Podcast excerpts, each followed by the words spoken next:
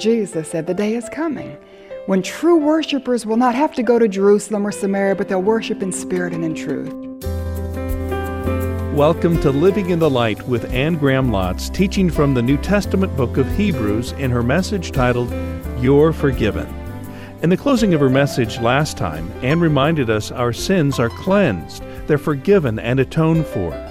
We're made right with God through the blood of Jesus, and in Jesus, we can go right into God's presence.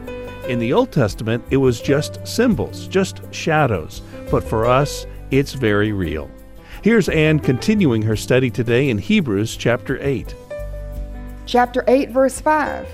These priests serve at a sanctuary that is a copy and a shadow of what is in heaven. That's why Moses was warned when he was about to build the tabernacle see to it that you make everything according to the pattern shown you on the mountain. And let me describe something of the sanctuary. And Hebrews 9, verses 1 to 5 does this, but I'm going to describe it in my own words and hopefully make it clear for you, as clear as I can. But if we'd seen the tabernacle out there in the wilderness, the first thing we might have noticed were just that linen wall that that Moabite saw, the linen wall that was hung on bronze pillars. And actually, it was surrounded the courtyard, it surrounded the tabernacle itself. It was just a, a tall, thick, long linen wall that totally enclosed the tabernacle area, and it was a wall of partition. It was there to keep people out, it was there to keep people away from the presence of God. And do you remember what Ephesians chapter 2 says? That Jesus came and he has torn down that wall of partition giving people opportunity to come right into God's presence who'd never had that opportunity before. And then there was one door in that linen wall, and it was seven and a half feet high, 30 feet wide. Great big one door because one day through Jesus, whosoever will may come. One door, but it was a wide door, just inviting one day many people to come into his presence through Christ. When you went through that one door in the linen wall, there was the outer courtyard. And in the outer courtyard, there were two primary objects and one was the bronze altar, just a great big square altar. It had horns on each of the corners. And when an animal was led to the sacrifice, he was led up on that altar and he was tied to the horns of the altar. And then the animal was slain. And his blood was taken and sprinkled on the altar to make atonement for sin.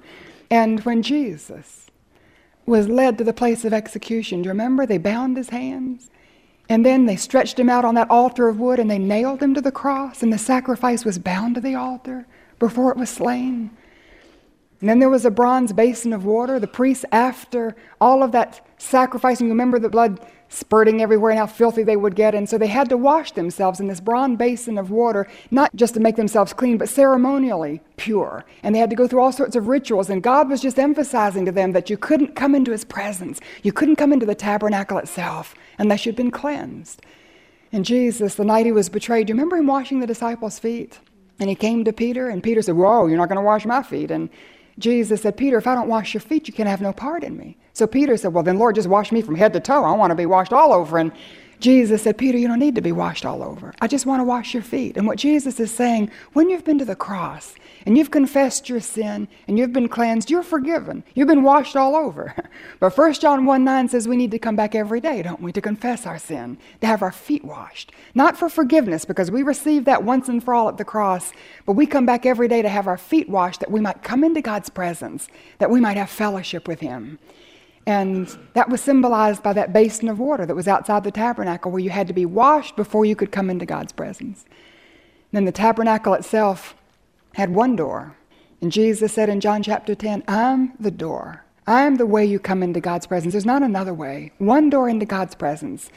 And as you went into the tabernacle itself, the walls were made out of four layers of animal skins right there pointing to Jesus because the animal had to be slain before they could take his skin, and blood had to be shed. And then within the tabernacle, there were two rooms. The first room was called the holy place. When you walked in, on the left was a lampstand, and I know you've seen pictures of it the great big seven branch candlestick, and filled with oil that would feed the lamps, and the lamps were burning. It was the only source of light in the entire tabernacle. And Jesus said, I'm the light of the world. The lampstand itself symbolized Jesus. On the right was a table with showbread, and there was a loaf of bread for each tribe of Israel, and it was put out fresh every week, and then every week it was removed, and the high priest had to eat the bread. And Jesus said, I am the bread of life. I'm the one that satisfies. Wonderful picture if you're in Christian service that you and I are to be satisfied with Jesus in our service. But the lampstand was on the left, the table of showbread on the right. Straight ahead was the altar of incense. And the priest would go to the altar of incense and he would constantly, all day long, be offering incense. It was prayer, lifting up to God, filling the place with the prayers uh, for the people.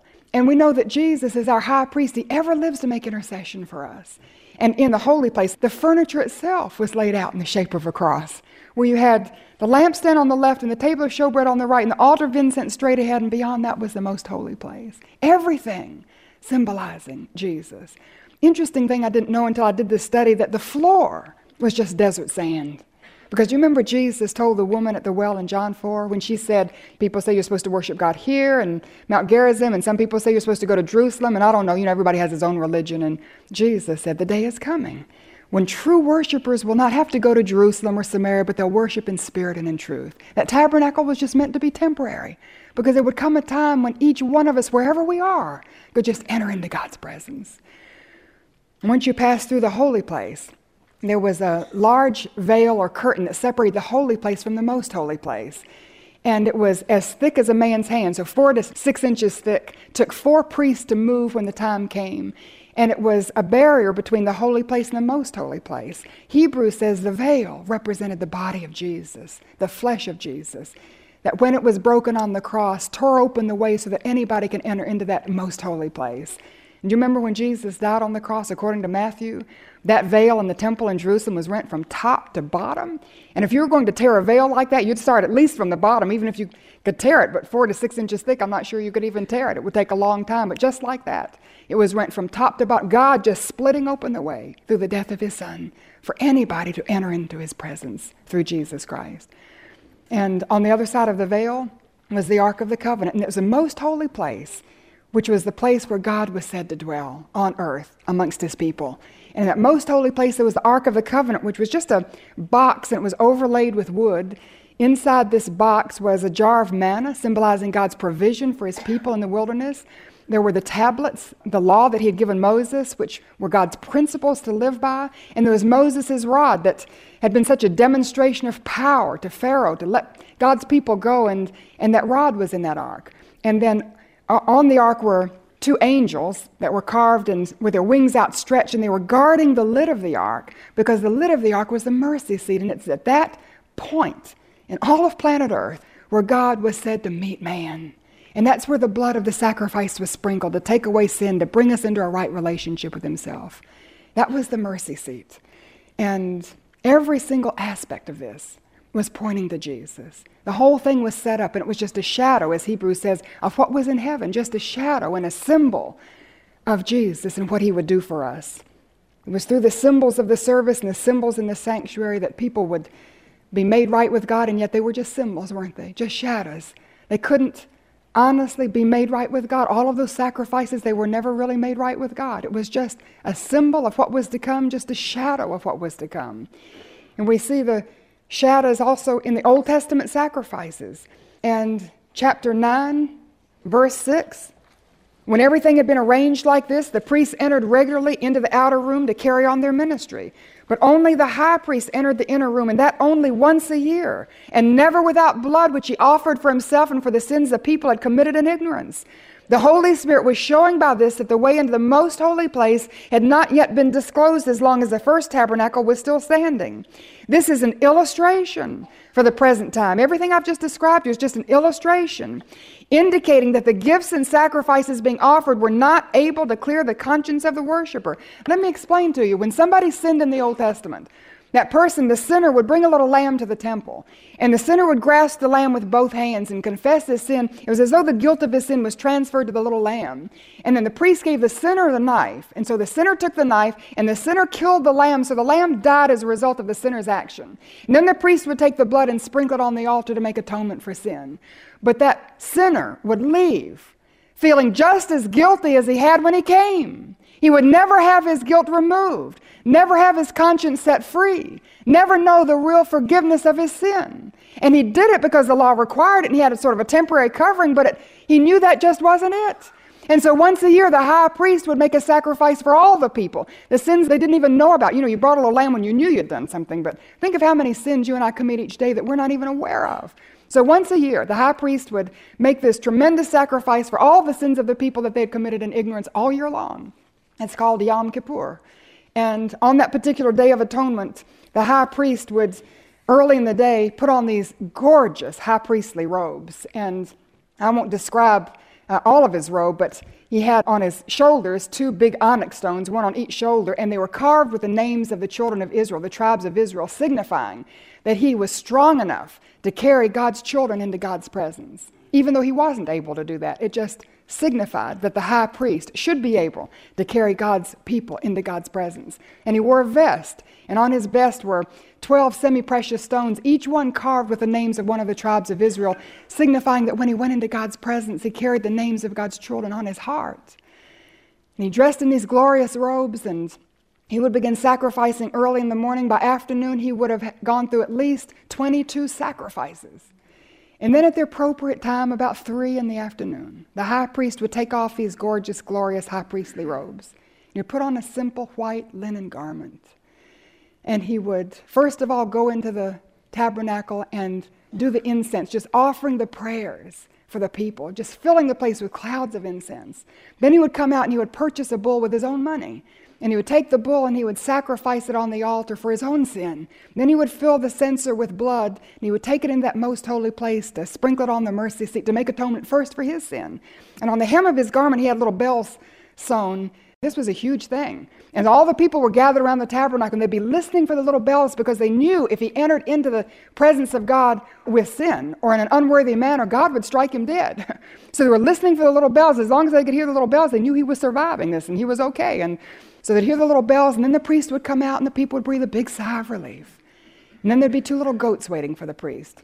And he would take one goat and he would sacrifice it on the altar, and he would take the blood and he would take it in to make atonement for the sin of the people and sprinkle it on the mercy seat. And he would come back out, he'd take the second little goat and grasp the little goat, and he would confess the sins of the nation. And then he would take that second little goat and set it free. That was the scapegoat. And the first goat symbolized the death that the, the shedding of blood which is necessary for the remission of sin, that through the shedding of blood we're forgiven. The second little goat signified that through the shedding of blood we're free from God's judgment and we're set free. And the little goat was sent out into the wilderness and, and escaped the judgment that had been shed on the other little goat. And that was the Day of Atonement. And then the priest would go back, take off his simple linen garment, and put back on his glory robes, all those gorgeous high priestly garments, and continue his responsibility. The beautiful symbolism is that Jesus, let me read it Philippians chapter 2. Jesus, who being in the very nature God, did not consider equality with God something to be grasped because he is God, the exact revelation of God, the exact representation of God. He is the Son of God and the Savior of the world and Lord of all, dressed in his glory robes. And he stripped himself of his glory robes when he came to earth. He made himself nothing, taking the very nature of a servant, being made in human likeness. And we know not only did he put on the simple linen garment of human flesh, but he actually put on a simple linen garment, didn't he? The one that they gambled for at the foot of the cross, and that was that was the robe of the priest making the sacrifice for atonement for sin. And being found in appearance as a man, he humbled himself and became obedient to death, even death on the cross. Therefore, God exalted him to the highest place and gave him the name that is above every name, that at the name of Jesus every knee should bow, in heaven and on earth and under the earth, and every tongue confess that Jesus Christ is Lord to the glory of God the Father. And Jesus, dressed in his glory robes as high priest, stripped himself, put on that simple linen garment of human flesh, came and dwelt amongst us, and then gave his own life in sacrifice for sin. And then he went back to heaven put back on his glory robes. John chapter 17, this is his prayer the night he was betrayed. He says, Father, the time has come. Glorify your Son, that your Son may glorify you. For you granted him authority over all people, that he might give eternal life to all those who you have given him. Now, this is eternal life. Listen to me. This is eternal life, he says, that they may know you. Eternal life is not just going to heaven when you die. Eternal life is not just having your sins forgiven. Praise God, it's both of those things. But eternal life is knowing God exactly and knowing God personally. And he says, This is eternal life, that they may know you, the only true God, and Jesus Christ, whom you have sent. I've brought you glory on earth by completing the work you gave me to do. And now, Father, glorify me in your presence with the glory I had with you before the world began. In other words, God, when I was with you, I had the glory as a Son of God. And now I've come to earth and I've kept your word and I've obeyed your will and I'm going to give my life on the cross. Now I have the glory as the Son of Man. And when I come back to heaven, I want both the glory as a Son of God and glory as I want everything you have for me. I want my glory robes back. And he got them. and all of that was signified by the priest in the Old Testament, one day a year making sacrifice for all the sin of the people. When he started out in his gorgeous robes, and then he laid them aside, the simple linen garment, made sacrifice for the people's sin, completed the sacrifice, and then he came back out and put on his glory robes. The whole thing symbolizing one day what Jesus would do, laying aside his glory as the Son of God, taking on human flesh, simple linen garment, making the sacrifice, going back to heaven, putting back on the glory of God as the Son of God and the Son of Man. We see the symbols in the sanctuary, we see the symbols in the sacrifices, but you know something? They're just symbols and shadows, just a promise. And I'll tell you, after doing this study of Hebrews, I'm so grateful that I live on this side of the cross. Aren't you? It was so complicated back then, wasn't it? And you would go through all of that and yet never have your sins forgiven, never have the blessed assurance that you're in a right relationship with God. But you and I have this relationship, we possess it at the cross. And the cross is perfect. Nothing needs to be added to the cross to make it more perfect. Do you know that the week of Passover, approximately 300,000 lambs were slain? Rivers of blood, oceans of blood were shed during that 1500 year period. And not one drop of it could take away sin. Not one drop of it could bring people into a right personal relationship with God. Chapter 10, verse 1. The law is only a shadow of the good things that are coming, not the realities themselves. For this reason, it can never, by the same sacrifices repeated endlessly year after year, make perfect those who draw near to worship. If it could, wouldn't they have stopped being offered? For the worshippers would have been cleansed once for all and would no longer have felt guilty for their sins, implying after they sacrificed, they still felt guilty. But those sacrifices are an annual reminder of sins because it's impossible for the blood of bulls and goats to take away sins. Those sacrifices were just like IOU notes. And every time somebody sacrificed for sin, it was like God saying, I owe you forgiveness. And you sacrifice for sin, I owe you forgiveness. That's a lot of IOU notes piled up over 1,500 years. And Jesus of Nazareth was walking beside the Jordan River. Do you remember what John the Baptist said? Behold the Lamb of God who's going to pay up all the IOU notes take away the sin of the whole world. And the cross is absolutely perfect. Nothing can be added to the cross to make it more perfect. Chapter 9, verse 15 For this reason, Christ is the mediator of the new covenant, that those who are called may receive the promised eternal inheritance, now that he has died as a ransom to set them free from the sins committed under the first covenant. When he died on the cross, his death applied to past sin and present sin and future sin.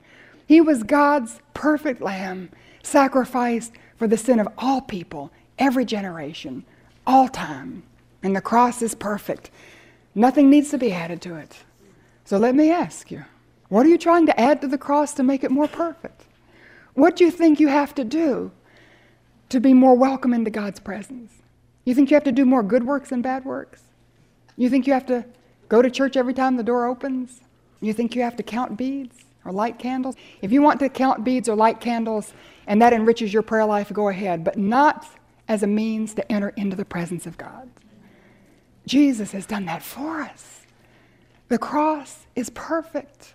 It can't be made more perfect because you do however many good works or you go through all these rituals or you do all these ceremonies. The cross is perfect in itself. And the cross is not only perfect, the cross is pleasing. In chapter 10, verse 6, it says, with burnt offerings and sin offerings, you were not pleased. Now, listen to that. All of those sacrifices in the Old Testament. Everybody trying so hard to do what the law said, and God was never pleased. And you know one reason why? Because you, you can imagine every time you sinned consciously, and you took a little lamb to the priest and he, you sacrificed the lamb, and then you sinned again. If you're like me, you sinned plenty of times in the same area. And that's not counting all the other areas. So think of how many times you would bring a little lamb to the priest.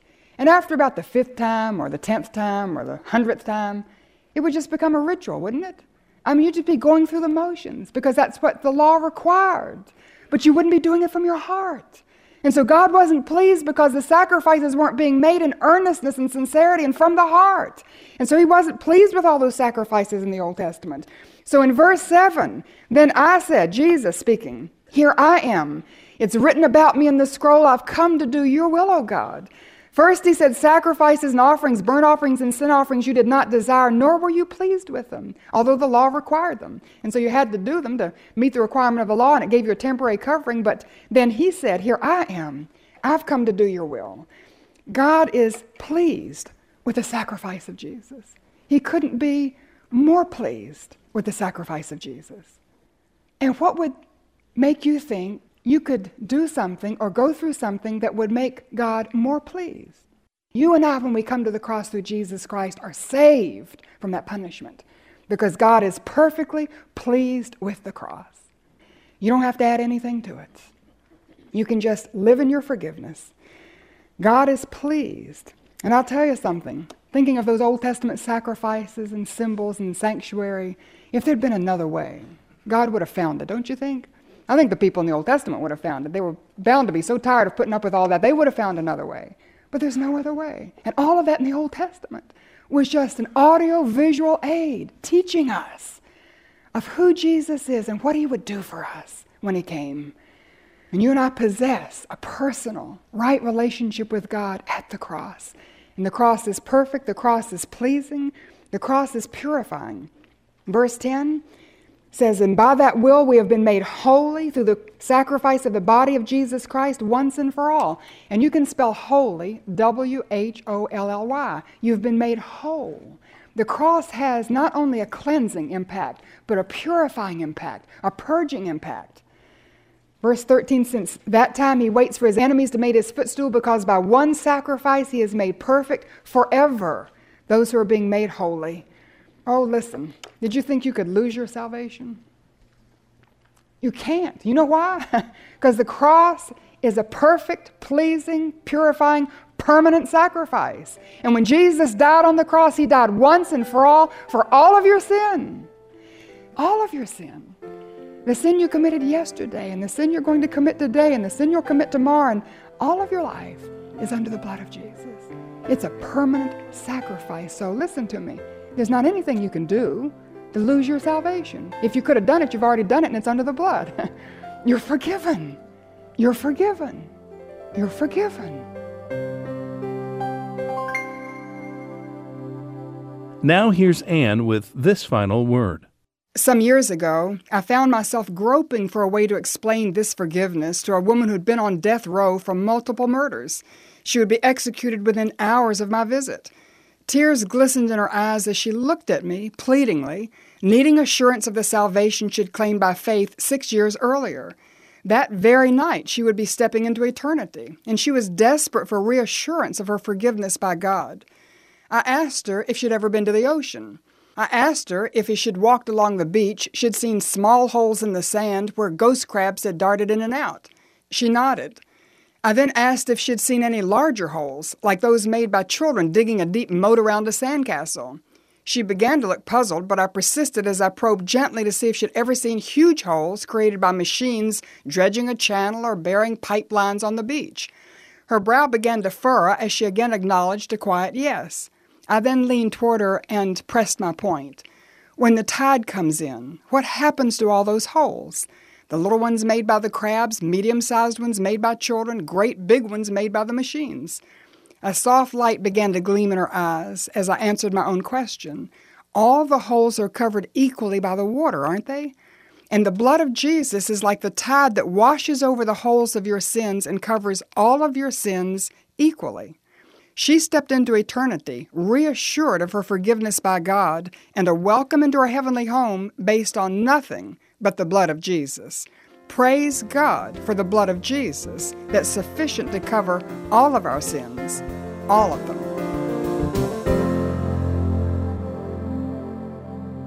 You've been listening to Living in the Light. And when you go to annegrahamlotz.org, there are free resources to help you in your study of God's Word. Anne's desire is that you embrace a God filled life, step by step, choice by choice, living in the light.